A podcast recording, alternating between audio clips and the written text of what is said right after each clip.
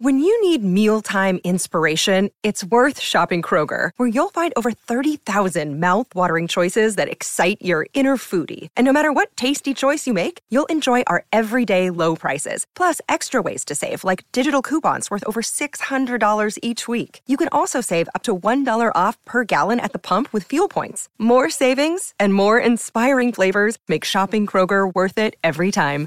Kroger, fresh for everyone. Fuel restrictions apply. Another day is here, and you're ready for it. What to wear? Check. Breakfast, lunch, and dinner? Check. Planning for what's next and how to save for it? That's where Bank of America can help. For your financial to-dos, Bank of America has experts ready to help get you closer to your goals. Get started at one of our local financial centers or 24-7 in our mobile banking app. Find a location near you at bankofamerica.com slash talk to us. What would you like the power to do? Mobile banking requires downloading the app and is only available for select devices. Message and data rates may apply. Bank of America and a member FDIC.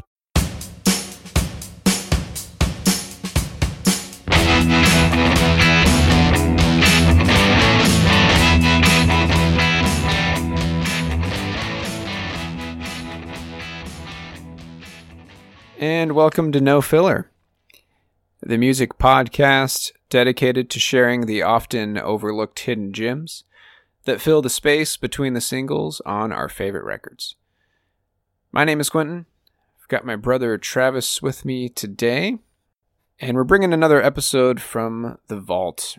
We're going to jump back and we're going to share our episode on a tribe called Quest's album from 91 the low end theory.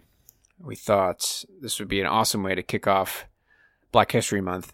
Um, dude, I think to this day, this episode is probably our, our best one. Really. Yeah, I, I agree with you, man. I, I went back and listened to it recently, and um, we were super stoked at the thought of like, hey, this is our first episode on rap and to this it's our only episode on rap to this to this day right? And so like we really brought like our our energy into the research and stuff and, into the um, sort of digging into sort of the history of the the movement that the tribe was part of you know and just the the the the scene and the environment and like the circumstances around rap music and stuff like that at that time. The the golden age of hip hop yeah it was when they they they realized that that this music was really starting to reach uh, like the global stage, and so that kind of changed the way that they approached their songwriting and kind of the message that they wanted to share in in their music. Um, so yeah, we dive into all that. We go pretty deep into it, and we have a ton of great clips, um, mainly that we pulled from um, this documentary series on Netflix that you can watch called um, hip hop evolution. Um, that was kind of one of our main sources uh, for this episode. But um, yeah, this was a, this was a lot of fun, and um, and this is an instance where like you know, and, and I feel like this might happen a lot, depending on how you find no filler. If you find us through the Pantheon network, you don't have access to these episodes. If you're if you're only looking for us within that network, I think we we get picked up by them around uh, twenty maybe twenty nineteen. So this was this this episode is not going to be in your feed unless you subscribe to us separately from Pantheon. So there's tons of episodes that a lot of people just may have never even known were there.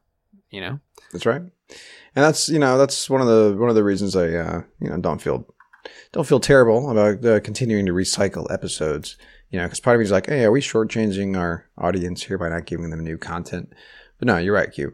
For most of our listeners, you know, a lot of these, a lot of these episodes haven't even shown up in their feeds, like you said. You, you couldn't even find this if you tried, if you if you subscribed to us through Pantheon. So, right. Uh, anyway, yeah. So that's it. We're, I'm just gonna fade it in uh, right into our conversation when we right when we kick things off.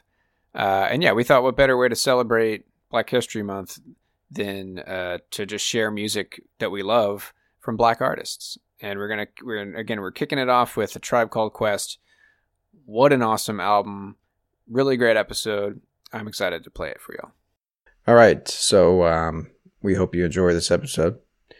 If you want to see more of our episodes.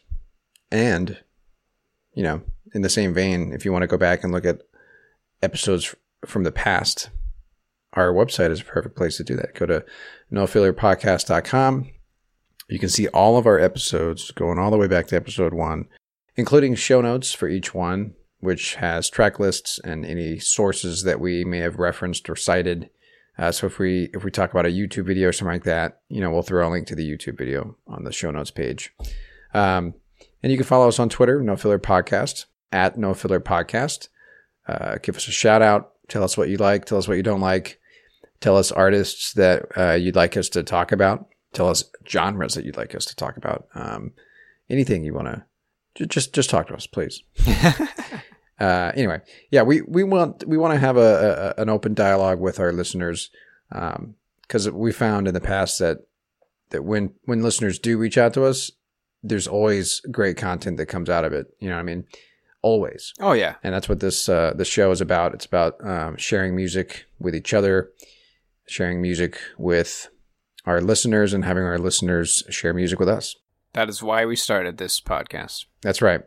So the, yeah, the best place for you to do that is is the um, is the Twitter the Twitter verse, or you can you know if you want to get really crazy and send us a, a nice long message, you can do that on our contact page um, at the website that I mentioned earlier. But anyway, um, you can also find us on the Pantheon Podcast Network, pantheonpodcast.com, where you can find plenty of other great music content. And we'd also like to thank Pantheon sponsor AKG for supporting this show. And that's that. So without uh, without further ado, here is our episode on a tribe called Quest and their 1991 record, The Low End Theory. By the time the low end theory came around, samplers couldn't hold all the samples that were the composite that made the song. So a lot of that stuff the guys actually conceptualized in their head without actually ever having heard it put together, which is really, really phenomenal. They deconstruct things in their mind and then reimagined and recombined in a way that never could have or would have been played by live musicians. So raise up, squire, adjust your attire. We have no time. And welcome to No Filler, the music podcast dedicated to sharing the often overlooked hidden gems that fill the space between the singles on our favorite records. In each episode, we'll dive into a little history of the artist and the album of choice, with snippets from interviews and concerts, as well as music from the album itself. My name is Quentin. With me, as always, is my brother Travis, and we're covering a tribe called Quest today. I'm fucking stoked, dude. Yeah, I don't think I've been more excited about an episode, um, maybe ever. I mean, really. Yeah. Seriously, because this is our first time to talk about rap and hip hop, a, a, genre that really I my my exposure to it is so limited that like now that I'm sort of you know getting into it a little bit, like I'm realizing how fascinating the history of rap is, like, like the history of hip hop, and just how amazing and incredible these pioneers of, of, of rap music were. You know. Yeah, dude. It's just amazing. I'm I'm with you, man. I mean, you you know, we can never be too late to the party, you know. Yeah, I was 29 maybe when I got into hip hop. Like when I say hip hop, I'm talking about like diving into old school hip hop. You know, Yeah. like like checking out the origins of it. Because I mean, so for us, the music that we grew up listening to, the hip hop that I knew was what was on the radio. So we were familiar with Eminem, um, early Well, I think- 2000s I think- Busta Rhymes. I, I mean, here here's the thing. So like, I was actually thinking about this. Like, what I, I was trying to figure out what what our first exposure to rap was, and I think it must have been that song that we had on cassette tape. Um, oh, whoop! There it is. Yeah. That's our first exposure, man, and that was that was early hip hop. That was early. who earlier. who was that? I think Spencer had. Well, who who was the artist? Yeah, I have No idea. Let's let's look it up right now. dude. Ta- I- you know, dude, it- you're gonna remember the name because they say it in the song. The artist was called Tag Team. Remember they say tag team back again? Yep. Came out in 93. But the reason I'm curious is because, I mean, other than that, we were brought up on rock and roll, uh, classical music, just, you know, Yeah. just by hearing it, and then like movie soundtracks. Those are the kind of things that that our father would listen to, and that's that's the music that we were brought up on. So that's why my guess is that by the time we became like of age, when we were paying attention to music and stuff, like you were saying, uh, hip hop had changed and rap had changed uh, quite a bit. Like the landscape and the things that they were singing about and rapping about had changed from from the Significantly, 90s. They were talking, you know, about it was more like the club type stuff, you know, like uh, it's it's getting hot in here. Take off all your clothes and all that kind of crap. But Which, dude, I I am getting a little bit too hot. I think I am going to take my clothes off. what are you talking about? What, dude? Are you saying it's hot just- in your in your in your studio? oh my god, bro. I was just quoting the rest of the song. You said it's getting hot in here. I'm going to take. Oh, Dude, that's right. I forgot that she said that brother. afterwards. My bad. God damn. I mean, I knew you were making a joke. It just obviously wasn't very funny. but like, I, I- I guess my point is like, there was nothing lyrically that I could connect to, Yeah. being from the lower middle class upbringing that we had. You know, Yeah. so I mean, Yeah. Maybe that's why we were never interested in it, and, and we didn't have anybody to introduce us to this older stuff, this more classical uh, hip hop and rap music. You know, we just didn't Yeah. have it, so that's the excuse I'm giving myself at least. And we were just too too interested and too infatuated and in love with rock and roll, which is fine. But I'm I'm I'm happy that that I'm finally circling back around and and giving rap and hip hop like the attention that that it deserves. You know. Yeah, and like you said, it's never too late. Um, so, Tribe Called Quest. I'll name off the roster real quick, and then we'll get into it. So, Tribe Called Quest consists of MCs Q-Tip. He was also like the main producer. We've got Phife Dawg, and then originally we had Jarobi White, who shows up on their first album. Um, and then alongside those three, you had uh, DJ and co-producer Ali Shaheed Muhammad. Um, that's a tribe called Quest. So for this episode, I kind of want to just dive into that era of hip hop around the time that they burst into the scene, maybe a few years before that. Um, you know, and then we'll we'll build from there. So their first album was called People's Instinctive Travels and the Paths of Rhythm. Came out in 1990. So this is right smack dab in the middle of the quote golden age of hip hop, characterized by its diversity, innovation, and influence on the genre as a whole after its emergence and establishment in the previous decade. I'm I'm reading straight from Wikipedia. So the golden age was around the mid to late 80s and the early 90s. So previous decade being the 70s, that's when hip hop emerged on the scene. Um, what makes hip hop different in the mid to late 80s, uh, it became a lot more experimental and a lot more artists were sampling from old records um, and sampling in general. That's when it started to get heavily used, you know, um, which is cool. You know, a lot of artists who, you know, thought, hey, I, I can get into hip hop, you know, I can do this. They weren't necessarily um, formally trained musically, uh, or they didn't have the means to be trained musically um, or to, to, to play an instrument. But if they had a good ear for sound, you know, they could just sample music from the records that, that their parents had. Well, that's you the thing. And go from there. So that's what I like about the history of these pioneers is just how, you know, what it seems like with rap and hip hop, the barrier to entry is so low because literally all you need is your voice, you know, as Yeah. far as like how you you get your name out there and how you potentially get started. There's this quote from, um, and I don't know if have we mentioned that that uh, series on Netflix No, but yeah, but let's go ahead and do that, dude. So there's this series out on Netflix called the Hip Hop Evolution. Is that right? Yeah, hip hop evolution. Yeah. So so you know I'm I'm learning a lot about the history of hip hop and rap through this series. There's this quote from this guy. His name is Lawrence Chris Parker. He went by KRS One, and he was part of the Boogie Down Productions. Yeah, and we're gonna we're gonna talk a lot about them, dude. So, K, you know what KRS One stands for? I do, but not off the top of my head. Knowledge reigns supreme over nearly everyone. Well, there you go.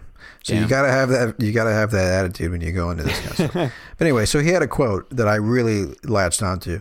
He talked about, and sort of an anecdote that he shared. He said, you know, to survive in the hood, the average person on the street had a rhyme because your, you know, like your credibility and your reputation was tied to it. If somebody walked up to you on the street and said, you know, spit a rhyme at me, and you didn't have anything, like your reputation is, is done. You know, like Yeah. it seems like you're like I think it seems like everybody knew it too, like in the hoods. Like this is your chance to get out of the hood is like you know through rapping, through entertaining, and he, he even talked about how like you know he, he got some attention from like a social services worker because he was homeless, and you know the the the worker asked him like, hey, what do you want to what do you want to do? Who are you? Like, what do you want to be? And he said he wants to be an MC and whatnot. And he like you know, gave him like a, a line, like, you know, and then the guy Yeah. said, Hey, I'm, I'm, uh, what's the guy's name? The rock guy? Dwayne Johnson. No, motherfucker, no.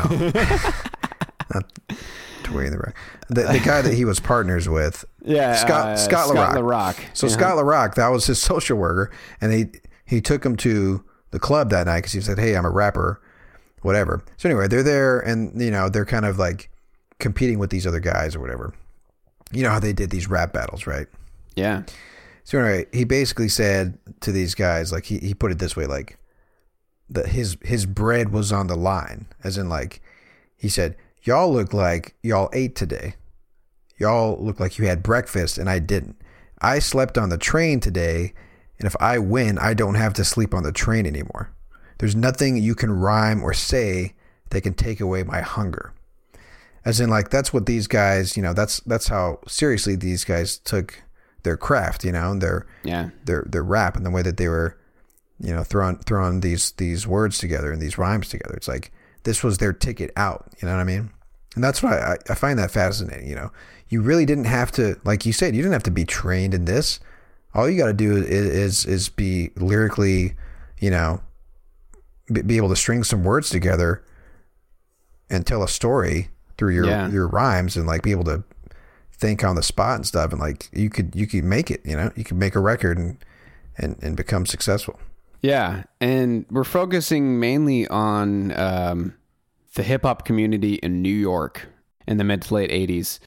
Which I guess you know what, dude. At some point, we need to do an entire different episode on West Coast hip hop because because there was shit going down on the opposite end of the country around this time. i mean we could even talk about the Geto Boys man those guys are from the south talk about some texas rap those guys are from houston All right. okay the Geto Boys are we all know Geto Boys if you've seen the office space or the movie office Yeah. space like that's the that rap in the very beginning that that guy's is uh the I character got is- my pistol point. Con- exactly the guy that the, the, Riddle the- and shot yeah. I don't he- even know exactly what he's when, saying. Yeah, when, when he's in his car and he Yeah, rolls up his window, whatever, turns it down. Yeah, but anyway, So, you know, you're talking about these rap battles, um, and there was a nightclub called the Latin Quarter in uh, New York City, right downtown near Times Square. Um, there's a guy by the name of Paradise Gray who was the quote mover and shaker of the time. He kind of just had his, his ear to the ground. Um, he knew who was coming up, you know, like he, he, he just knew everyone. and I think he was also a promoter too. Yeah, he was a promoter for the club. So, you know, if if you were worth your dime, uh, you know, he would his ears would perk up. You know, um, and I, I kind of want to focus on um, we we mentioned briefly KRS One and and Scott LaRock. So these guys formed a group called Boogie Down Productions uh, with another DJ by the name of Derek D Nice Jones. Um, their debut album, which came out in '87, uh, was called "Criminal Minded," and it's considered a classic of uh, of of hip hop in the golden age. Um, the reason I want to focus on these guys is uh, specifically Scott Sterling, Scott LaRock, and what happened to him in '87. Uh, so he uh, was shot to death in in New York. His friend D Nice, who's also part of the group, uh, was assaulted by a couple of men uh, because apparently D Nice had been talking to one of their ex girlfriends. Ex girlfriends, dude. and so you know they confronted him about it, and uh, later D Nice you know asked Scott, uh, you know if he could maybe help him try to defuse the situation. So later on that same day, uh, Scott LaRock and uh, D Nice and a few other people in the group uh, all head down to uh, uh, the Highbridge Homes, which is this project's uh, building in South Bronx where the, the two guys lived. And uh, the whole point of heading there uh, was to defuse the situation, you know? But because they, they rolled up with so many people, uh, those guys were threatened. And they were driving in this Jeep that had a fiberglass top on it. Um, and as they were leaving, uh, shots were fired through the side and through the top of the Jeep. So because of that fiberglass top, uh, those bullets got through, and Scott LaRock was hit in the head. Uh, it kind of like grazed his ear or something, uh, but he was critically wounded. And they drove him to uh, the nearest hospital, which was less than a mile away, and he died in the operating room within an hour of being shot. So this was just five months after the release of Boogie Down Productions' first album, Criminal Minded. Um, that was kind of a big deal. It sent shockwaves through the hip hop community in New York. Scott LaRock was one of the first guys, you know, that was kind of in the spotlight in hip hop at the time, uh, and he got he got shot. There was kind of a ripple effect throughout the hip hop community at the time, and they all just kind of had this like sense of urgency to do something about the violence that was going on within their own community. Yeah, this this seems to be something that uh, that ha- has kind of repeated itself. Like uh, you know, when you look back at the history of of rap, like talking about uh, you know Biggie Smalls and and and, and, and Tupac. Tupac, you know. Yeah, it's yeah, it, it happened. It seems to happen a lot, like within the community itself. Right. So that same year, KRS One, who again is is uh, one of the founding members of Boogie Down Productions, uh, he formed the Stop the Violence movement, uh, and in hopes of encouraging the hip hop community uh, to end the violence that was being committed on, on themselves. Um, and he brought together a bunch of East Coast hip hop rap stars uh, to record a song about anti violence, and it was called Self Destruction. I got a little clip here from the Hip Hop Evolution series. Uh, it's KRS1. He's kind of talking about it. And we've got a clip from the song itself, too. When we put the Stop the Violence movement, it was to directly affect the existence of hip hop. Hip hop is not about the promoting violence, that's not where hip hop comes from. Hip hop is about peace, love, unity, having fun. Today's topic, self-destruction, humiliate the rap audience is bugging. It's one of you suckers, ignorant brothers, trying to rob and steal from one another. Let's come to the show the unity. We know exactly who we are. This is what it means to be conscious, to be awake, to be aware. Leave the guns and the crack and the knives alone. MC Lyte on the microphone, bum rushing and pushing, snatching and taxing. That was monumental. That was a switch in hip hop that ignited that fire inside of us. What can I do to change these horrible circumstances for our people?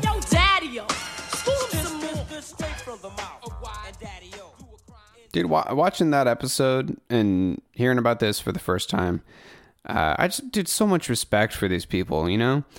Like, they, they recognized the problem and they realized how big of a problem it was.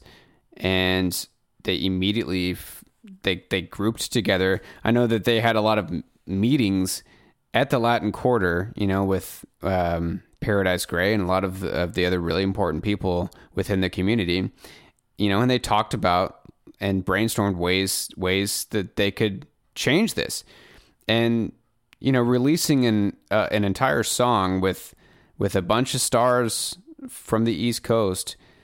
The entire song is about you know respecting each other and embracing their heritage. You know, like Right. focusing on their African heritage. Um, and, and just standing strong together and, and trying to, to put an end to the violence. I, I, I just have so much respect for that.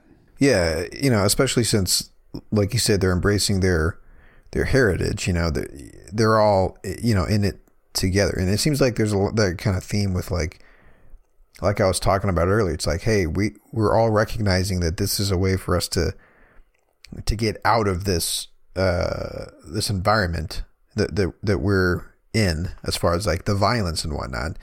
And so when we're and this is again like we have to preface this by saying that like I have no no real history with any sort of an upbringing like this, so I have to be careful when I talk about stuff like this, Right. To not sound completely ignorant. But like what I'm saying is like it, it sounds like they they acknowledge the fact that our circumstances are shit. Mm-hmm. You know, there's violence and stuff around us. So when we start to perpetrate that violence on ourselves, Right. like they they, they acknowledge how how counterproductive that is and how um, absurd that is really. And that's what it seems like these movements kind of come out from that right? It's like we need to stop uh, you know killing ourselves here and like band together embrace our heritage. Like we're in this together. Let's let's make something positive out of all this. Right. And like we need to be more than just the the culture. Like, you know, like we've got this hip hop movement and it's this whole culture, but like we need to we need to be we need to rise even above that and and use this platform to showcase our heritage.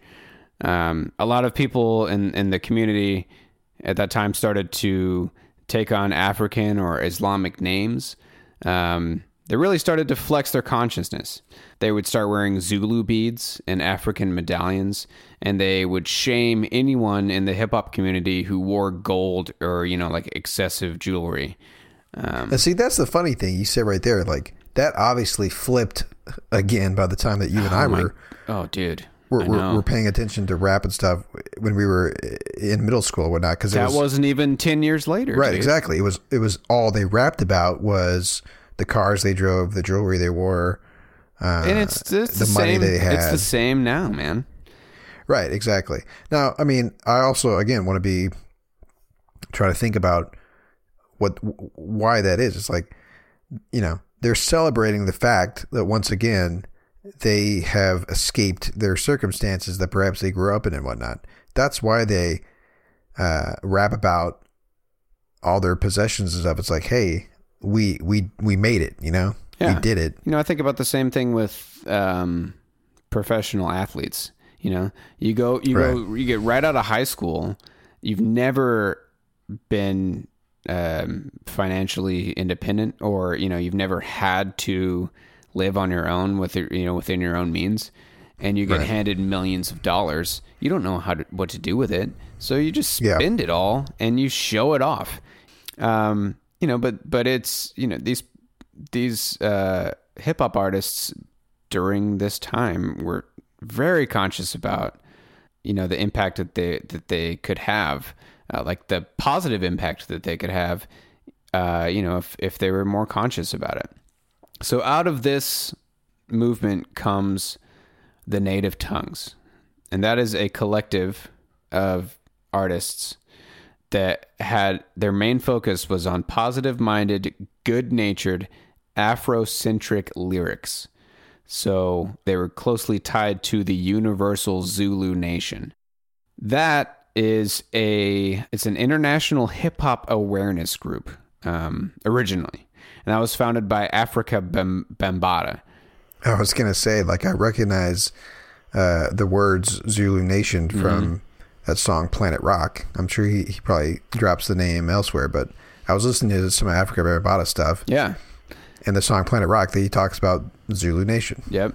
Yeah. So uh, Bambaataa was an MC. He was a singer songwriter.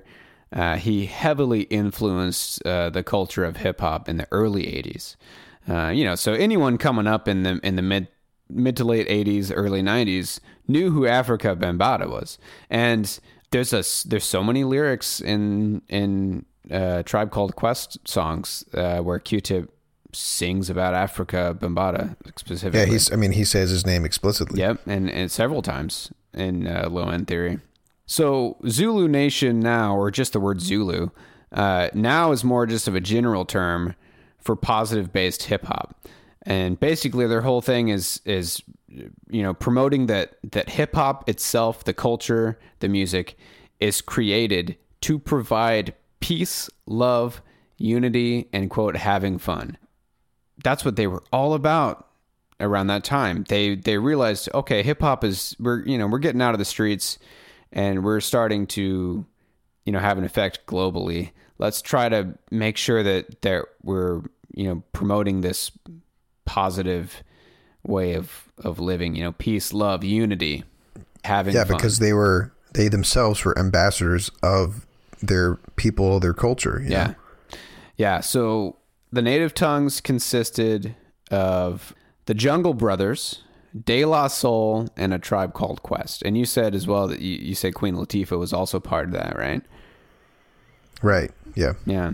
Um, so we're not going to dive too far into these individual bands, um, but I do want to focus a little bit on the Jungle Brothers before we land on a tribe called Quest. We're getting there. Um, so Jungle Brothers, they are the first group that did the whole quote pro black thing without being too preachy and with uh, you know and having fun with it at the same time.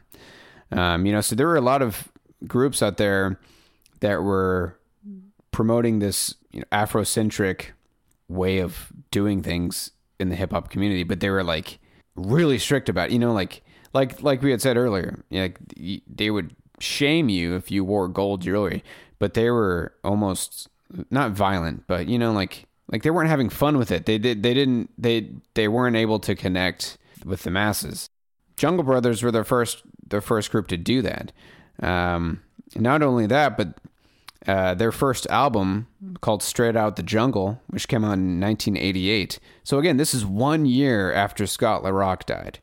That album was quote the blueprint for hip hop going forward.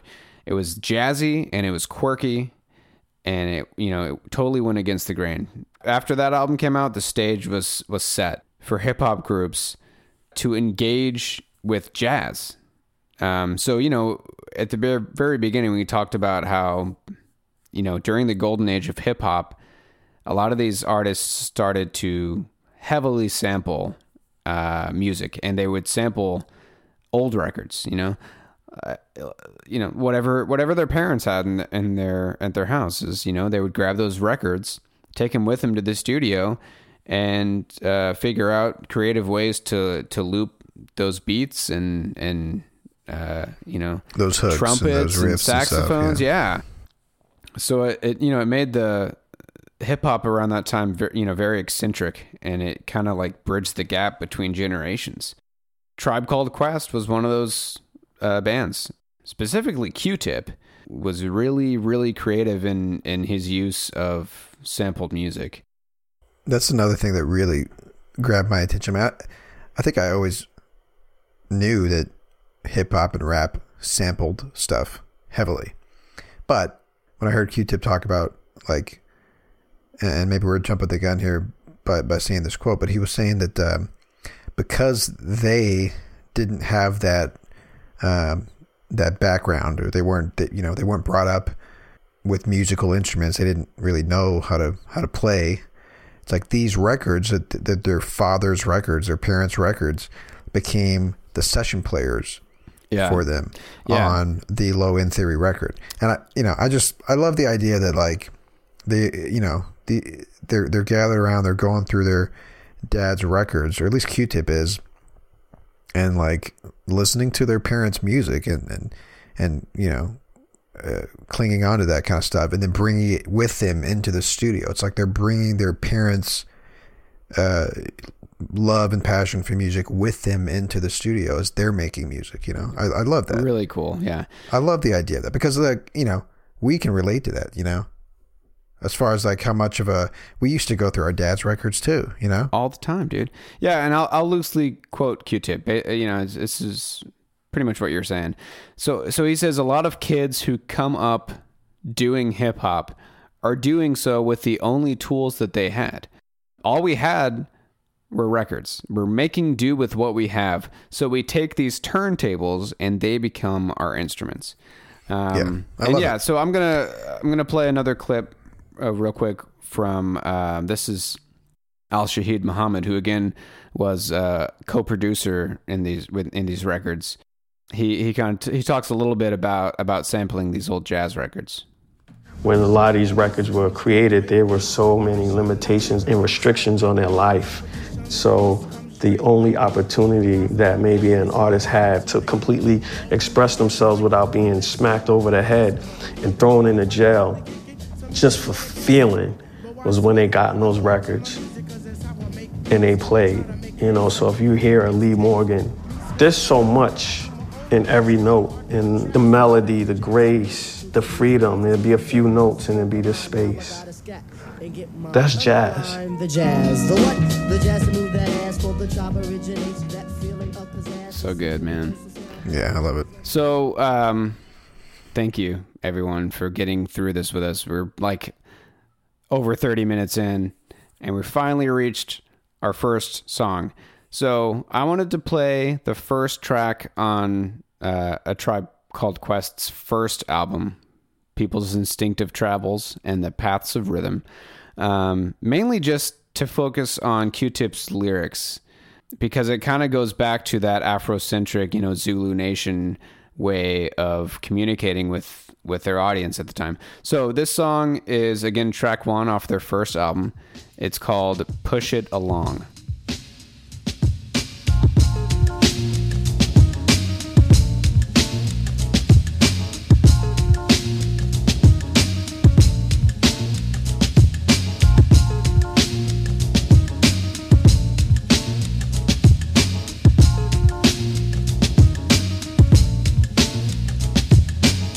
Q-tip is my title. I don't think that is vital for me to be your idol. But dig this recital. If you can't envision a brother who ain't dissing, slinging this and that, cause this and that was missing. Instead has been injected, the tribe has been perfected. Oh yes, it's been selected, the art makes it protected. Afrocentric living, Africans be giving a lot to the cause, cause the cause has been risen. Some brothers they be flamming, thinking we ain't slamming, coming off like the days when we used to wear the Tanzan. A blue collar talker, hemisphere stalker, a glass of OJ and a 10 mile walker. If you're in a Jeep and you dig what you're hearing, can I get a beep and a side order of cheering? I am what I am, that's a tribal man. We all know the colors, we all must stand. As we start our travels, things they will unravel. Que sera sera, for this unit is like gravel. Won't be gone for long, listen to the song. If you can't pull it, all you gotta do is Push it along, push it along, push it along, yeah, push it along. Man, that is crazy, dude. Because as I was listening to that drum beat, I recognized that drum beat from a from a song from a, like a, a trip hop song that I'm familiar with that I used in one of my mixtapes on for for no uh, for New Dust back in the day. Really? Yeah, and I looked it up and and, and like like that was the song. Like I I, Well- I remembered it correctly. It was this this guy called DJ Cam, and the song is called Mad Blunted Jazz. Like the drum beat was just instantly recognizable to me. So anyway, that's just crazy. I, I love how I love how that should happen. So that song came out in '95. So it makes you wonder: is was DJ Cam sampling that drum beat because he too came across it and realized it'd be a good drum beat for his song, or did he sample it because he's paying homage to Tribe? To you know? Tribe, yeah. makes you wonder. Yeah, I just love I I, lo- I love the idea, and and you were saying this too earlier. Um, how you know an entire genre spawned from people who didn't have the means. You know, they they they didn't grow up. You know, in a in an environment that allowed them to learn instruments, but they realized, oh, I can manipulate these sounds and loop them, and all I need is a turntable you know, and I can take these old records and I can I can make new music out of it. Uh, you know, and that's still that's still happening today. Yeah, it goes back to our conversation about um, about dub, early dub music, and we talked about this on our Tosca episode, on our sidetrack for the Tosca episode. Yeah. Uh, we talked about how early dub artists, like you said, it's what they had available to them. It was a turntable and a, a collection of records, and you could make music on on it. And I think I think rap comes from that because then they just started to rap over it. You know, Right. Same thing, but now we're rapping on top of it. Yeah. So I'm I'm not going to read the lyrics. You can look it up, you know, but but I'm I'm sure you heard. He, you know, he talks about Afrocentric living. He talks about the quote cause, uh, and and that cause being risen. You know, it's all about that you're just they're just right smack dab in the middle of that of that movement. Um, and to put all this in perspective, dude. So again, this album came out in 1990. Guess what the number one song in America was in 1990? I know what the answer to this is, dude. What? It was it was Vanilla Ice, Ice Ice Baby. Yeah. So Which is funny because he sampled the David Bowie track, right the David the, Bowie, the Queen, the Queen the- David Bowie song, Yeah, um, yeah, Under Pressure, right. So it's like everybody was. I mean, that, that's what they were doing. So it's not, you know, it's not like Tribe was the first to sample music. No, but the the reason I wanted to bring up the Vanilla Ice was number one is that like I'm not gonna pull it up, but like what what were the lyrics in, in Vanilla Ice's? You know, in, in Ice Ice Baby, what were those lyrics? They were probably super shallow and and pointless. And you know, bands like Jungle Brothers, A Tribe Called Quest, and De La Soul during that same time they were doing the same thing you know but but but their lyrics were meaningful you know and and and it was a to- a whole different side of of the hip hop coin um people's instinctive is just a really fun uh debut it, it's really great so um shit man we need to we need to get into low end theory let's do it Yeah, we do. yeah, so um, this was released in September of 91. So just one year after uh, People's Instinctive. From this point on, really, we're just gonna play the tunes. You know, we're, we're gonna we're gonna focus on the on the lyrics and play the tunes. You know, I think we've covered enough history. I mean, look, I, I think it was important for us to to spend some time on this. Like, like we said, this is our first discussion about this on this podcast. So obviously, we can't cover the entire history of hip hop and rap in you know thirty minutes, but uh, hopefully, this just gives some context into or some context into why Tribe was so important. Yeah, and and really for us, dude, I know you're in the same boat.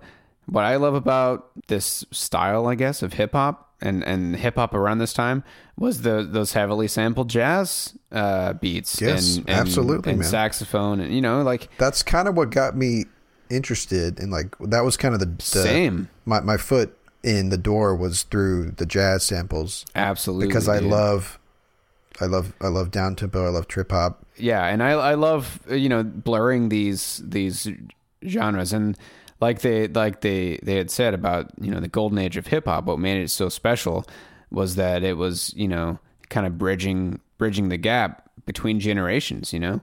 And like he said these guys were just pulling records from from their parents collection bringing it into the studio with them. Exactly. I, I love I love that. Like you said it's like it's the it's bringing in the previous generation's music into their own music. I just I love I love that. Yeah. So Q-Tip's solo on on the first track on Low End Theory. He kind of introduces himself too. Um, it's really cool. So I only have one clip for this one. Uh, it's track one on the Low End Theory. It's called Excursions.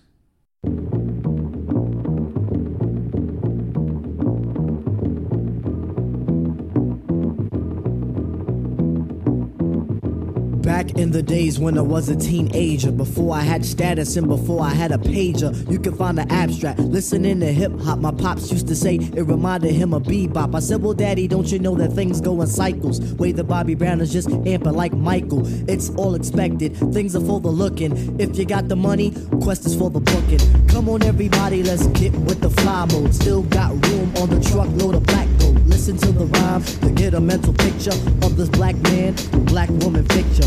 Why do I say that? Cause I gotta speak the truth, man. Doing what we feel for the music is the proof. And planet on the ground, the act is so together. Bona fide strong, you need leverage to sever. The unit, yes, the unit, yes, the unit called the jazz is delivering each year an LP filled with street goods. You can find it on your rack in your record store. If you get the record, say your thoughts are adored and appreciated. Cause we're ever so glad we made it. We worked hard, so we gotta thank God. Dishing out the plastic, do the dance till you're spastic. If you're diss, it gets drastic. Listen to the rhyme, cause it's time to make gravy. If it moves your booty, then shake, shake it, baby. All the way to Africa, aka the motherland. Stick out the left, then I'll ask for the other hand. That's the right hand, black man. Only if you are noted as my man. If I get the credit, then I think I deserve it. If you fake news, don't fix your mouth to word it. Get in the zone of positivity, not negativity. Cause we gotta strive for longevity. If you buy Chuck, what's in that? What? A pair of Nike size 10 and a half. Moves. Moves.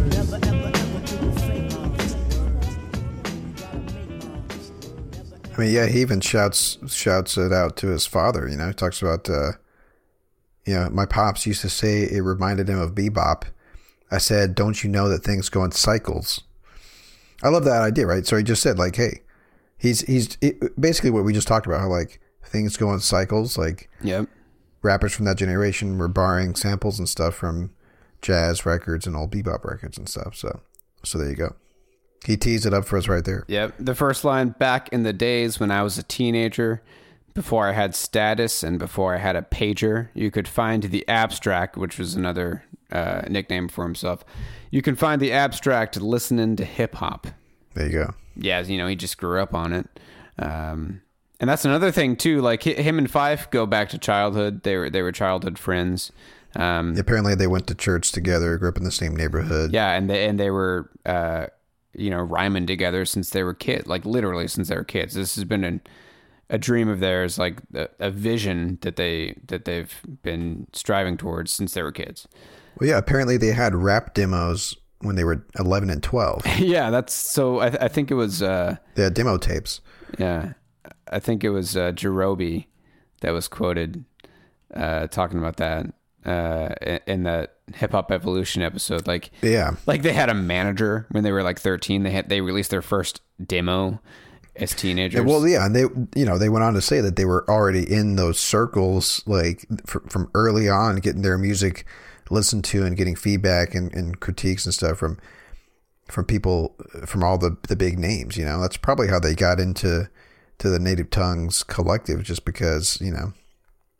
I mean, part of it was because, like he even said in this song uh, about uh, positivity. Yeah. Get get in the zone of positivity, not negativity. Oh, get get in the zone of positivity, not negativity, because we got to strive for longevity. So just like we were saying earlier, it's like this is this needs to be positive because you know we're looking long term here for what what we want hip hop and rap to be about. Yeah, yeah, and uh, I didn't play it in that clip, but verse two, um, it, he says, "We're on these excursions, so you must realize that continually I pop my Zulu shit. If you don't like it, get off the Zulu tip." You know, so it's like saying, if you're not part of the Zulu movement, if you're not, if you're not part of what this movement stands for, then then fucking You can't claim to be a part of it. Exactly. Yeah. Don't wear the Zulu beads if you're not part of this movement. Um, and then a few, a few verses down, uh, he says, especially if you rhyme, you have to live by the pen. Your man is your man, then treat him like your friend. All it is is the code of the streets, so listen to the knowledge being dropped over beats. I fucking love that line, dude. Yeah. Yeah, exactly. Yeah, so uh, let's talk about how different the sound of this album was because apparently this this uh, this album uh, just sounded different than than anything else that had been done at the time. And apparently they went into the making of this record wanting to make it sound like something that hadn't been heard before. And uh, the guy that that we had a quote from in the very beginning of the episode that introed us in was the sound engineer for this record, Bob Power, right? Yeah. And he talked about in the Hip Hop Evolution series about uh, the challenge that was kind of brought to him uh, by Q-Tip of basically like the challenge being how do we get the kick drum to have that huge presence but be able to hear everything else clearly at the same time. So basically, and I don't remember I guess it was uh what, what was the other guy's name? The guy that talked about them having demo tapes? Oh, Jarobi? Yeah, so apparently um uh Jarobi was saying that at that time, like subwoofers and stuff in, in cars were starting to become a thing. So you really had to, to like the goal was to take advantage of those subwoofers and stuff. And as Bob Power said, like the goal was to shake the Jeep, Yeah. quote unquote. Yeah, shake the Jeep. I like that. I like that quote, shake the Jeep. Yeah. So anyway, that was the goal of this thing. And like when you listen to the record, that kick drum really is just front and center, you know, but, but Oh, yeah. it doesn't, it doesn't overpower everything else. Yeah, and uh, I think Q-Tip also like says, you know, that was one of the main things for us was that that you know low end sound just be you know being able to shake the Jeep was that that was a, a main focus for them in their sound. Yeah. I mean, it, it sounds like Q-Tip was kind of the, uh, he, he was obviously the mastermind behind everything and he was a, uh, a perfectionist Yeah. on, on these records. I mean, it, you know, to go back to Radiohead, it sounds like he is, he's the Thom Yorke of the group Oh, for, for sure. right? absolutely. Without a doubt. Yeah. And like he would come into sessions that, that they had been working on previously and just kind of scrapped the whole thing because he had a, a better idea in his head or something like that, you know? Yeah, and they learned to go with it because if he, if he scrapped something, chances are that, that you know something even better was was coming down the pipes. Yeah, exactly. Oh yeah. So one more thing before we move on to the next one, because I want to. We're talking about how how crucial these jazz samples were. I wanted to mention every sample, or at least the ones that were that have been noted on WhoSampled.com, which is a tremendous resource. But anyway, so for this song in particular, Excursions, the bass line is a song by Art Blakey and the Messengers called A Chant for Boo. The drums, uh, a group called The Shades of Brown. The song is The Toil I Tilled for You. And then I guess we didn't get this far, but um, unless you have a second clip. No, I don't. Well, there's this vocal track that comes in. Yeah, at the very sounds end. like yeah. So that's a that's a that's a musical track. It's it's from this group called The Last Poets, and the song is called "Time Is Running Out." Yeah, and and that um, sample. The lyrics in that are interesting. Yeah, it is interesting. Yeah, so the so that sample says, uh, "Time is running out on Black Power advocates in the day and white-thighed supporters at night. Every time you see them, they're chasing some white woman with their tongue hanging out. Time is running and passing." Passing and running, running and pass. Yeah, it just it just kind of fades out with him saying, "Time is running and passing, passing and running." Yeah. All right. So that's we we did it, dude. We got we got to the low end theory.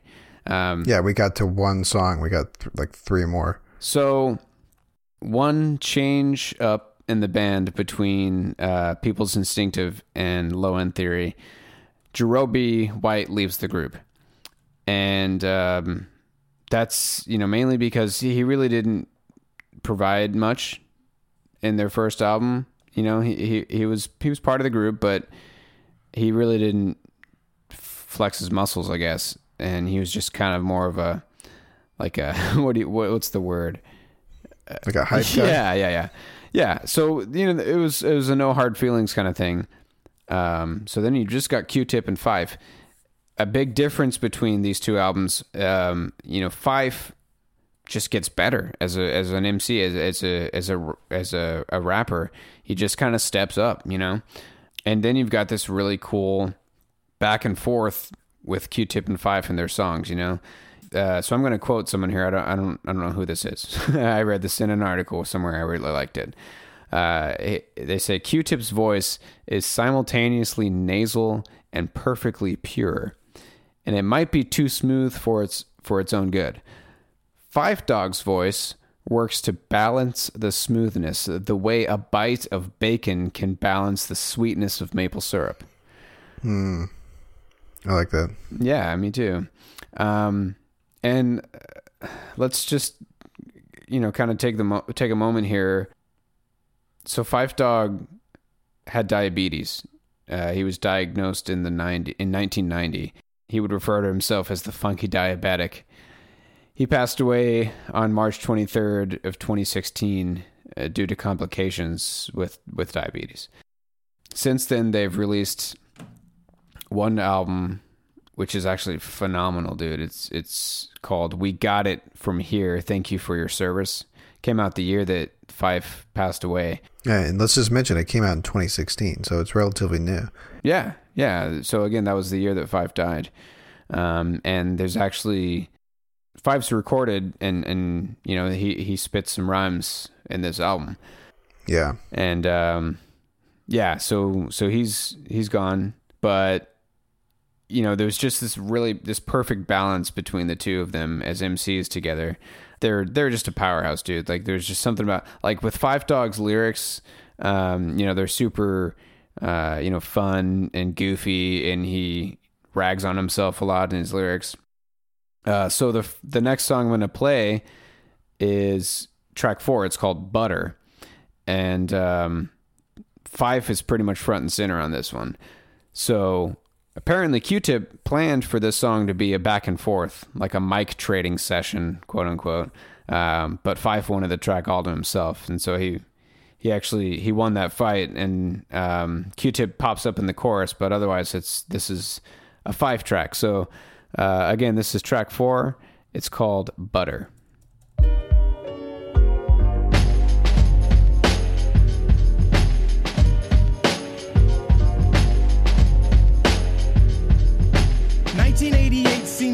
At Garvey where all the guys were corny, but the girls were mad fly. Lounging with the tipster, cooling with shy, scoping out the honeys. They know who they are. I was the b-ball playing, fly rhyme saying, fly girl getting. Whenever was I sweating? Cause when it came to honeys, I would go on a stroke until I met my match. Her name was Flo. Yeah, I messed around with the one called Flo. All the troopers round the way used to call her a hoe. But deep down in my heart, I knew that Flo was good to go, cause I thought it was me, like Bell Biv DeVoe. But little did I know that she was playing with my mind. The only thing I've learned is good girls are hard to find. I feel like Heavy D, I need somebody for me. Not someone whose mind is blank and trying to juice before my banks. Swinging with my main man, Lucky, behind my back. What type of crap is that? Yo, how's about a smack? Word life, I can't front. Thought I was all that. But now it seems I've met my match. I was a stone cold lover. You couldn't tell me Jack. Settling down with one girl, wasn't trying to hear that. I had Tanya, Tamika, Sharon, Karen, Tina, Stacy, Julie, Tracy used to love them, leave them, skis them, them, find them, lose them, also abuse them. My whole attitude is new day, next hunt. And believe it or not, they all got done. But here comes Flo with the crazy whip appeal, and I'm all too man, like Alexander O'Neal. Is this really love? Then again, how would I know? After all this time, trying to be a super hoe. She finally played me, but yo, I'd find another, cause I've got the crazy game, and yo, I'm smooth Hey, yo, like butter. It's like butter. It's like butter, baby. It's like butter.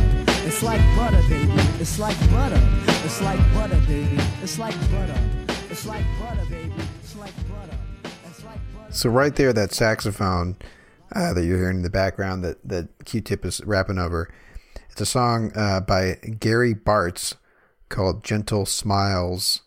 Saxy in parentheses. And what's funny is like you can hear another vocal track that Q-Tip is singing over in addition to that sax, and that's also on that record. So it's like they couldn't split the sax from the the vocal track on that sample, so it's just thrown in there. So that's Gary Bartz vocals. Interesting. Uh, in I didn't, as I didn't even notice that. Yeah, there's a couple other samples in here. Uh, the main hook and riff that you're hearing in the beginning is a song called Young and Fine by the Weather Report. And then the drums throughout the track is a song by Chuck Jackson called I Like Everything About You. So if you go back and listen to the, it's it's it's kind of interesting to go and listen to these songs too because it, it gives you a, a clue into the type of music that was just laying around the house, you know, when Q-Tip was growing up. Yeah. So, um, you know, again, in their first album, People's Instinctive, um, Phife wasn't really front and center. You know, like he, you know, he, he just wasn't in the right mindset. Like he just didn't care so much. You know, he was quote having fun and chasing girls at the time, and Q-Tip pulled him aside. He says, "Yo." That's what it said. Uh, you know, I'm about to start recording this next album. I want you on a couple of the songs, but you have to take it serious. Uh, and Phife kind of took that in consideration, and um, along with the the last couple shows that they did for their first album, he realized, okay, hey, this this could be a serious thing, you know. So Q-Tip wanted Phife along along for the ride the whole time, you know. Again, these these guys have been friends since since they were kids, you know. They they grew up together. Um, Yeah. So I, I think it's cool that you know Q-Tip is the is the main man. Q Q-Tip's the Thom Yorke of the group, or you know, or Right. the or the Britt Daniel. But you know he he didn't want to do this without Phife. I think that's great. Um, you know, and, and their uh, vocal interplay, you know, is is is what made them so memorable. All right, so we've got another couple songs to play, and uh, Travis, we're doing verses from the abstract mainly just because you you really really wanted to do this one. I love this song, but but you you know we're texting we were texting back and forth for this episode, and you said, "Man, I fucking we got to do verses from the abstract." Yeah, so so what I liked about this one is, you know, with all these tracks that that have the bass, uh, the bass line, the drum, and and like other musical instruments that are on the track are actually just sampled uh, jazz records. Uh, this song has both a a bass player in the studio that gets a shout out toward the end of the song, and uh, a female vocalist in the studio as well. So her name is. Uh, Vinia Mojica. She, she's on a, a De La Soul song. She's on a Jungle Brothers song. So like, they're bringing her in um, because of her, you know, her, her her her background. You know, she's just, you know, basically it sounds like, you know, she she was she was one of the native tongues. Um, she she was in that collective, right? Yeah, yeah. So you know, she's just making her mark on on on their record as well. You know. Cool. I don't know if she had her own stuff. I mean, she probably did. Um, yeah, she she uh, she had a couple of singles. It looks like she was mainly uh, threw herself onto uh, to, to to these records with um with with various groups from the from the Native Tongues Collective.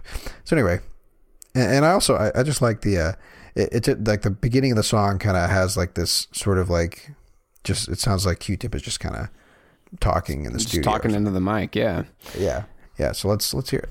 So this is uh, the next track right after Butter. Uh, it's track five. It's called Verses from the Abstract. I had a dream about my man last night, and my man came by the the studio, and his name is Busta Rhymes. In effect, Shaheed is in effect. Phife Dawg is in effect. Check it out and give me my spec. I'm moving, yes, I'm grooving, cause my mouth is on the motor. Use the coast in the morning to avoid the funky odor. Can't help being funky, I'm the funky abstract brother. Funky in the sense, but I play the undercover. Once had a fetish, fetish for some booty. Now I'm getting funky in my rapping, that's my duty. Brothers tend to jock on the style in particular. If you got the ego like some brothers, then I'll get with you. But if I don't pursue, then I just don't give a. My motto in the 90s is be happy making ducks. Girls love the gym because it causes crazy friction. When it goes up in, it fluctuates the addiction. I still understand the oomph because that's what I'm at for. I'm hooked on the swing, so just call me the music whore. Women love the voice, brothers dig the lyrics. Quest the people's choice, we thriving for the spirit. If you can't hear it, then get the wax utensils. Write my rhyme straight up, don't get with no fancy stencil. The rhymes be getting sweet. We stay away from talk, a perfectionist at work perking up the art. If you want to battle, I suggest you check your clock. Your demise is coming up, and I want your man to watch. Be the prime example, a deeper still the sample. Insignificance, here I place you on the mantle. Born up in Harlem, reside now in Jamaica. The girl I used to rock, her mom's was a Quaker. And what does that make her? The evil money taker, the crazy move faker. I use that to break her. Phife is in the house. Uncle Mike is in the house. Bob Power is in the house. Tim Latham is in the house. Wise Men is in the house. The brand news is in the house. The JBs, they in the house. And J Lock, they in the house. I must regroup my thoughts and kick the next verse for my people. Please don't be deceived by the ugly sights of evil. The world is kinda cold and the rhythm is my blanket. Wrap yourself up in it. If you love it, then you'll thank it. Don't move to rebuttal. Wave your hand for action. Some women in the 90s want more than satisfaction. They want keys and G's and all those illy things. If you want to, I'll show you just what the app can bring. I keep a tight net with my brothers Ken and Kenny. If the question is of rhymes, then I'll tell you I got plenty. The thing that men and women need to do is stick together. Progressions can't be made if we're separate forever. I hook this funky beat with the loop and the feature. Is the funky singing by Miss Vinia Mojica? So listen because the quest is. Yeah, so you just it faded out on that last line, but but he says, "My people have been oppressed too long. No more will we be down." So again, like it's about it's about uh, escaping, uh, you know, their circumstances. I feel like that's a lot. It seems like with these early rap records, and it happens still today. Like a lot of times, it's it's it's this collective effort, you know. Yeah.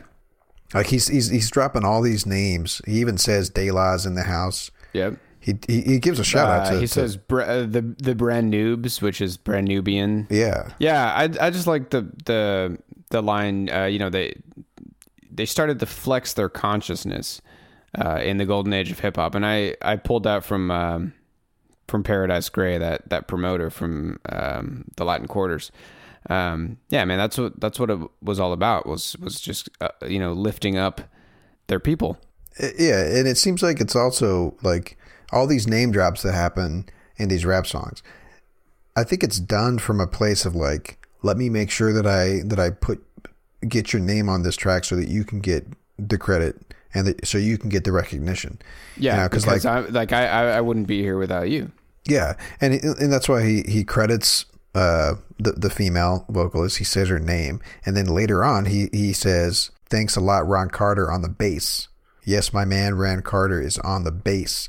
Like, and then Ron Carter is even he, he even does this little ditty on the bass, like with the name drop. You know? Yeah, that's cool. So like, he shouts out Bob Power, you know, the guy, the guy Right, that, exactly, that mixed, mixed their first three albums. He gives a shout out to Uncle Mike too. Uh, I looked into this. Oh, uncle yeah. Mike is um, Ali Shaheed's uncle, Ali Shaheed Muhammad. Uh, apparently, uh, Ali Shaheed Muhammad's first DJ experience was uh, use, he was using Uncle Mike's turntables at a party, and they recorded their first demo in Uncle Mike's basement. So it's fucking great, man. That's what I'm saying, man. This is what I like about it is that when you when you read the lyrics and when you research all of these name drops, it's like they are telling you the history right here. You Yeah. know? They're saying here's how we got here, and I I, I just love I, I, I love it because with with rock and roll, you know, it seems like the lyrics are are less about the the, the band or the history of the group or you know when when did you ever hear a Zeppelin song or something like that reference you know a blues musician that they that they came from the you know that they borrowed from Almost never, dude. never or, or just like a shout out to the producer like on like it just doesn't happen because rock lyrics are are are, are more they're just not they're, they're more uh I don't know. It's just it's just not about that because well, uh, dude, let's just put it it's this just way, a dude. different it's a different context. I've never read the lyrics to a rock song and knew for sure, oh, they're singing about this is a legit thing that happened to him. Like every time w- with a rock song, it's like, okay, they could be, they could literally just be making up a character and writing about a scenario that's happening to a fictional character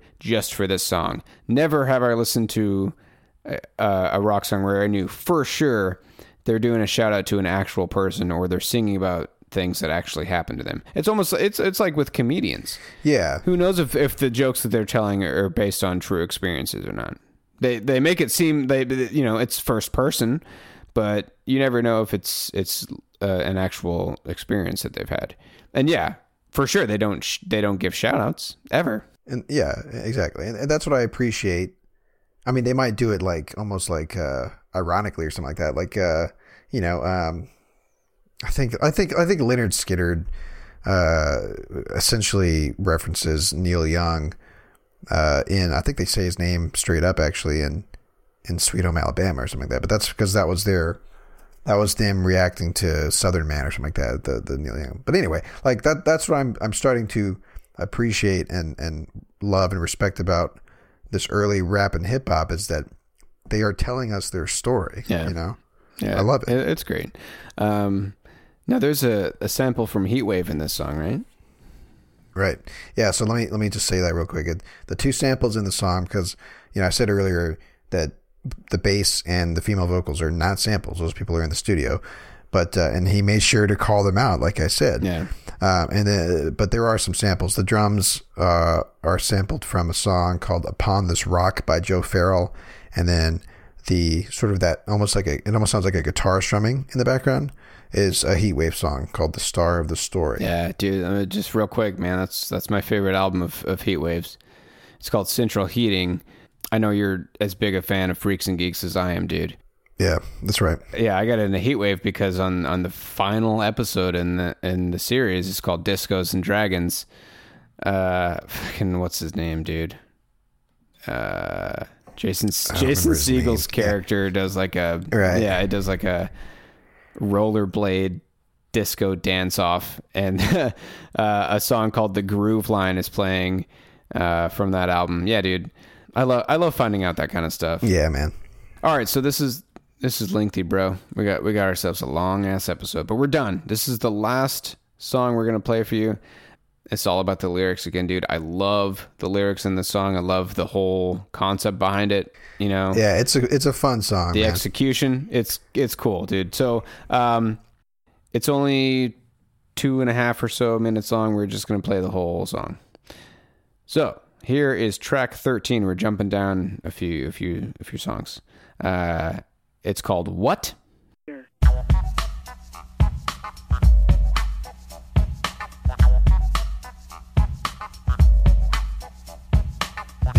They're looking for excuses. Game for the buzzer who kicked it to the mooses. Lame as a brain could be golly G. If you see a shrink, he'll charge you a fee. If you see me, you see the fee is nothing. We will people patience, all backs, no fronting. What is a party if it doesn't really rock? What is a poet, all balls, no cock? What is a war if it doesn't have a general? What's Channel 9 if it doesn't have Arsenio? What is life if you don't have fun? What a what if you ain't got a gun? What's Ali without Shaheed Muhammad? Nothing. Kapelka makes you vomit. What is a quest if the players ain't willing? What is a pence if you don't have a shilling? Excuse me if I'm chilling. Hey, what? Say what? What's a fat man without food in his gut? What's a childbirth without the umbilical? What's United Parcels without the deliverer? What's Mama Son without Papa Son? What's martial arts without Daniel Son? What's Rashi without Tanya Tamika? What's Orange Juice or Dougie Doug without Shaniqua? Nada, nada, nada, not a damn thing. What's Duke Ellington without that swing? What's Alex Haley if it doesn't have roots? What's a weekend if you ain't knocking boots? What's a black nation without black unity? What is a child who doesn't know puberty? What is my label when I exit womb status? What's menage a trois? Or that is, what is sex when you have three people? What are laws if they ain't fair and equal? What's Clark Kent without a telephone booth? What is a liquor if it ain't 80 proof? What are the youth if they ain't rebelling? What's Ralph Kramden if he ain't yelling at Ed Norton? What is Coke snorting? What is position if there is no contorting? What is hip hop if it doesn't have violence? Chill for a minute, Dougie Fresh said silence. What a Glock if you don't have a clip? What's a lollipop without the good ship? What's S&M if you don't have chains? What's a con artist if he doesn't have brains? What's America without greed and glamour? What's a MC if he doesn't have stamina? What's Music Factory without Mr. Walt? What's True Glory without a phrase called talk? What's Chris Lighty if he wasn't such a baby? What is a woman if she didn't say maybe? Baby laid down, I removed the frown. What would be my penal core if it wasn't brown? What is a paper without a president? What is a compound without an element? What is a jam if you don't spike the punch? What's a brewski if you don't bite brunch? Ooh, it's like that you keep going. Freak, freak, y'all, cause you know that we showing. What, tigga, what, tigga, what, tigga, what, tigga, what, tigga, what, tigga, what, tigga, what? oh man, that's good, dude. The, there's no point in even diving into these lyrics. There's just so much, but it's it is worth reading this song in its entirety, man. It's so cool. I just love the uh, chill for a minute. Dougie Fresh sheds silence. Yeah, and then there's the entire that it's like a entire four second pause, Yeah. man. So like you know, That's that's ballsy. Putting this four silent pause in your song where not, there's nothing but complete silence. Plus, isn't Dougie Fresh? He's a rapper, right? Dougie Fresh, yeah, dude. He's uh, isn't he the guy that he plays a character in Fresh Prince, dude? Him and Will Smith rapped together. I hope I'm right in that, dude. I thought I think no, that's Jazzy Jeff. Oh shit. Jazzy Jeff or Jazzy Jazzy Jeff, I think. Yeah, but what's funny is you, you you mentioned Fresh Prince. Like, I guess that's kind of another. We talk about exposure to hip hop when we were young. Like, I think Will Smith was probably an exposure to. I think Spencer had Big Willie style. Oh. I'm pretty sure he had that record, didn't he? Yeah. Well, dude, and you know what? I, I can I can sing the entire Fresh Prince theme song. Yeah, dude. start to getting, finish. Getting jiggy with it. Men in Black theme song that was all on Big Willie Smith. Anyway, the uh, uh, sample, the main sample that you hear in that song is a song called Uncle Willie's Dream by Paul Humphrey. So if you like that little funky kind of like uh, guitar thing there, Dude, it reminded me of uh what is that song, dude? Oh, uh, Superstitious by Oh, yeah. by Stevie Wonder. I, I thought that's what they sampled from. Honestly, yeah, that's that same style. Yeah, I'm, I'm pretty sure that that he kind of uh, popularized that sound, yeah. Um. Okay, so that's it, dude. Let's fucking wrap this up, man, because people are tired of listening to us. I feel like. I I think one of the reasons we're also going this deep is because I feel like we're both sort of diving into this genre at the same time here and, and learning all of this stuff like within the last few months. Well, for me, it's it's the last couple of years, yeah, but I didn't dive into it like this. Yeah. All right, so to wrap it up, I think I'm just gonna play um, a little bit of Heatwave from the song that they sampled uh, in verses from the abstract. So, thank you as always for listening. Hop on our website, nofillerpodcast.com. We've got our show notes there for every episode. There you'll find, you know, more information if you're looking for it. A lot of times we'll post videos and uh, you know, other links that that we think you might like. Uh, until next week, why don't you hop back and listen to some of our older episodes? We got like 60 now, dude, or probably more than that in total. Yeah. Yeah, why don't you, why don't you take a peek?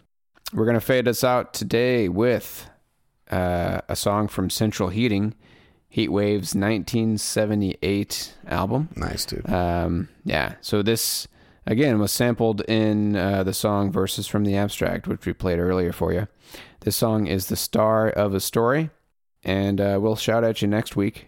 My name is Quentin. My name is Travis. All right, take care.